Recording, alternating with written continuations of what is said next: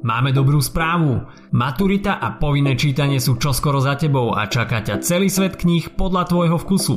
Tento podcast ti prináša knihkupectvo Martinus. Maturita s hashtagom Humor v slovenskej literatúre. Slovník súčasného slovenského jazyka humor definuje ako vnímanie skutočnosti a jej podávanie žartovným, vtipným, úsmevným spôsobom, obyčajne vyvolávajúcim smiech. S humorom je väčšina z nás konfrontovaná každodenne a tak to má byť. Zároveň nám humor, vtip a zábava pomáhajú prekonávať životné situácie s ľahkosťou či nadhľadom.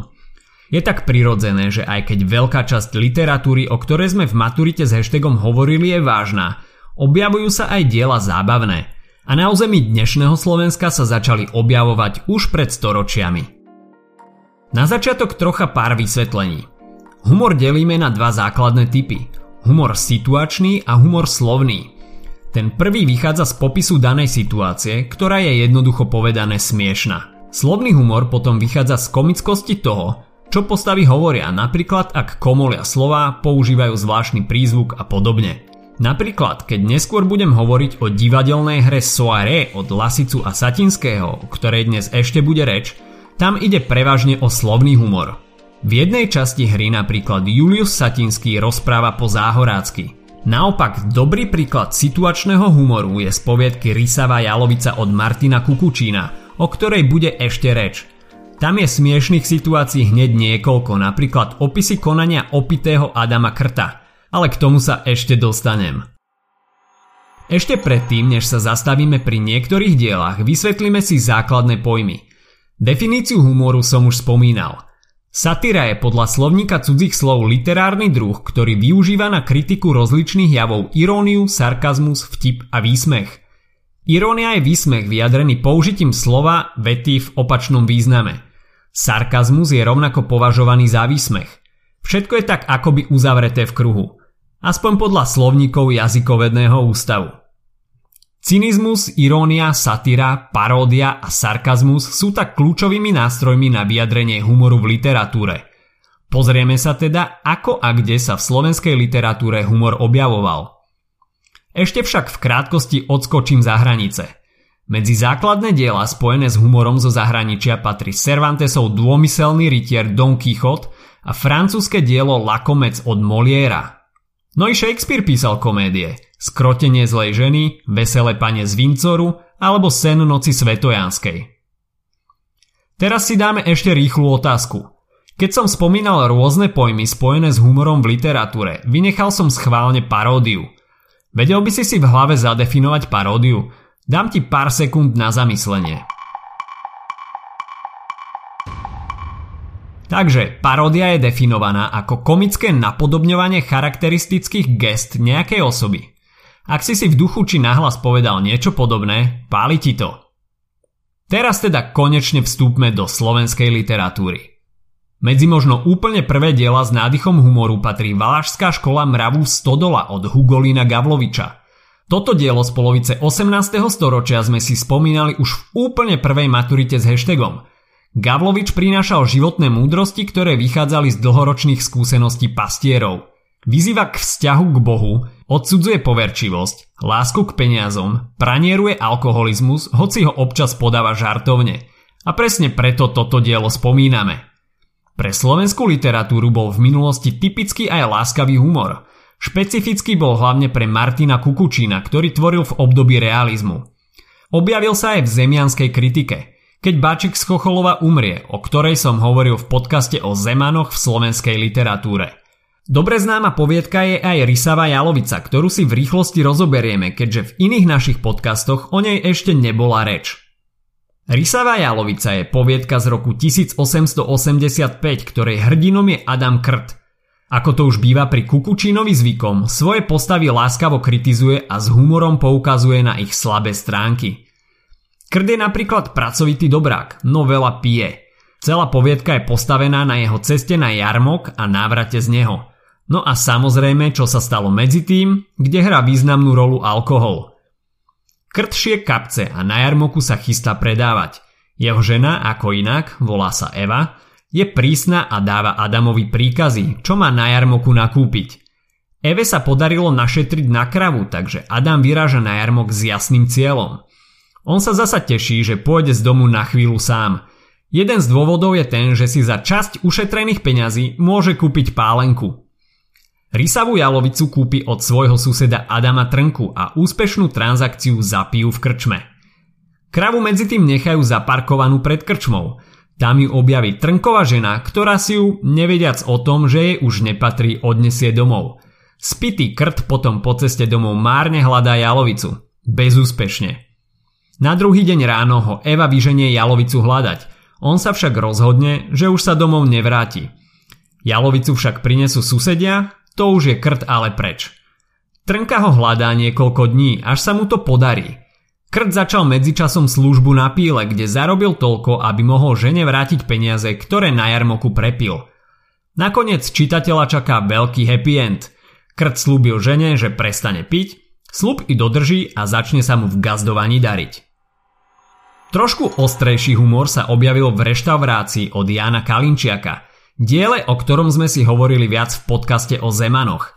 Ide o humoresku z roku 1860 a ak si zabudol, čo je humoreska, je to humorná poviedka, novela alebo veršami písané neveľké literárne dielo, v ktorom sa autor dobromyselne posmieva menej vážnym javom v spoločenskom alebo súkromnom živote postavy.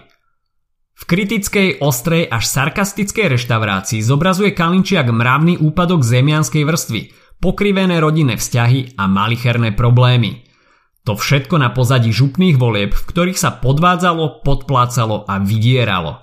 Pre Zemanov boli voľby skôr príležitosťou na opíjanie a obžieranie sa. Zbedačený stav krajiny ich nezaujímal. Znie to trochu, ako keby to Kalinčiak napísal dnes. Čo myslíš? V 19. storočí bol charakteristický humor hlavne pre dramatickú tvorbu. Obsahu diel sa v tomto podcaste venovať nebudeme. Odporúčam ti vypočuť si podcast Slovenská dráma v 19. a začiatkom 20. storočia. Nájdeš tam napríklad Kocúrkovo od Jána Chalupku, ktoré je považované za prvú slovenskú veselohru, alebo veselohry Jána Palárika, Zmierenie alebo Dobrodružstvo pri obžinkoch, prípadne Inkognito. Autori v týchto hrách často stavali zábavný dej na konflikte medzi sedliackym obyvateľstvom a pánmi z mesta. Keď už sme pri tej dráme, povedzme si, čo sú to tie veselohry. Veselohra je ľahší dramatický útvar, veľmi podobný komédii. Jedna z definícií hovorí, že rozdiel medzi komédiou a veselohrou je v tom, že vo veselohre postavy vedia o tom, že sú smiešné, strieľajú si zo seba. V komédii sú postavy zvyčajne vážne a typologicky vyhranené. Mimochodom, komédia má korene už v antickom Grécku. Na rozdiel od tragédie máva šťastné rozuzlenie a cieľom aj v časoch antického Grécka bolo vždy rozosmiať divákov. A ako to bolo s humorom v slovenskej literatúre v 20. storočí? Humorné diela nájdeme aj v diele Timravy, Janka Jesenského alebo Jozefa Gregora Tajovského. Dokonca aj vo vážnych, možno až politických románoch, akým je Ako chutí moc od Ladislava Mňačka, ktorý sme si rozobrali v podcaste zo série Hashtag čitateľský denník, je humor nenápadne prítomný. V modernejšej slovenskej tvorbe to však bolo opäť divadlo, ktoré sa zapísalo do školských osnov.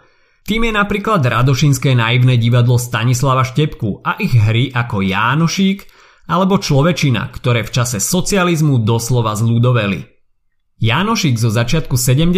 rokov a aj ďalšie predstavenia Radošincov sú typické satirou, pesničkami a charakteristicky prepájajú mestské s dedinským prostredím ochotníckeho divadla.